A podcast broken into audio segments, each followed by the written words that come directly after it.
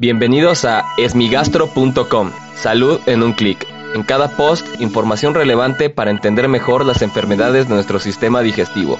Bienvenidos. Hola, soy Norberto Chávez y les doy la bienvenida a esmigastro.com. En este podcast daré respuesta a las dudas que tienen sobre las enfermedades del aparato digestivo. La pregunta de hoy la envió Virginia y quiere saber acerca de la inflamación y los gases. Es importante mencionar que la inflamación realmente se refiere a un término que implica que las células de cualquier parte de nuestro cuerpo se encuentren alteradas, es decir, existe un daño a nivel de las células que permita que liberen líquido, que se inflamen, es decir, que se altere su estructura y su funcionamiento y esto ocurre particularmente cuando nos damos un golpe, eso es el clásico eh, ejemplo de la inflamación. Es decir, un órgano se daña, se libera líquido, se aumenta de volumen, se pone rojo o caliente. Por ende, la inflamación abdominal no necesariamente es un término correcto porque lo que realmente ocurre es distensión abdominal.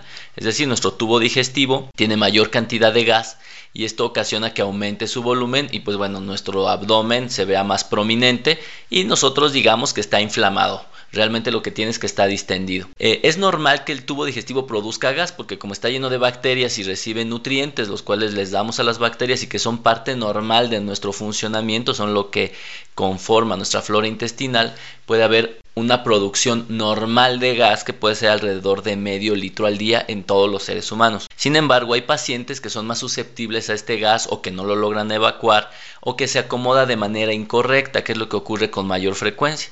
Entonces, obviamente, si el gas se queda acumulado en un segmento del intestino o del colon o en el estómago, pues obviamente esto va a ocasionar que se aumente el volumen de manera segmentaria y muchos pacientes además pueden acompañarse de alteraciones en el hábito intestinal como estreñimiento. Entonces los gases evidentemente son una manifestación que se puede considerar normal, pero que en muchas ocasiones puede ser muy molesta.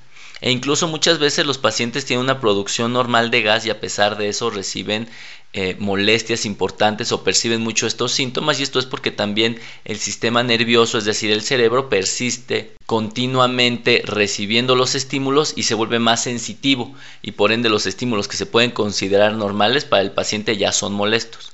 Además de los gases, el paciente puede eh, manifestar lo que comúnmente se conoce como el crujido de las tripas, que realmente se llama borborismo, y que es este ruido que ocurre cuando se mueve nuestro intestino y pasa el gas y el líquido de manera, digamos, simultánea por nuestros intestinos.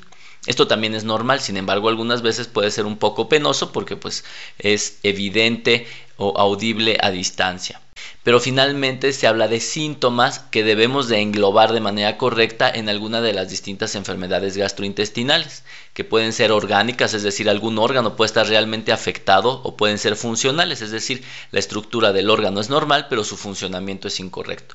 Pero para poder realizar esto se requiere una evaluación precisa. Muchas gracias a Virginia por enviarnos esta pregunta. Si tienes alguna duda te invito a que escuche los episodios previos y si aún tienes algo que no te haya quedado claro, en el sitio web esmigastro.com encuentras el formulario a través del cual puedes enviarnos tu pregunta.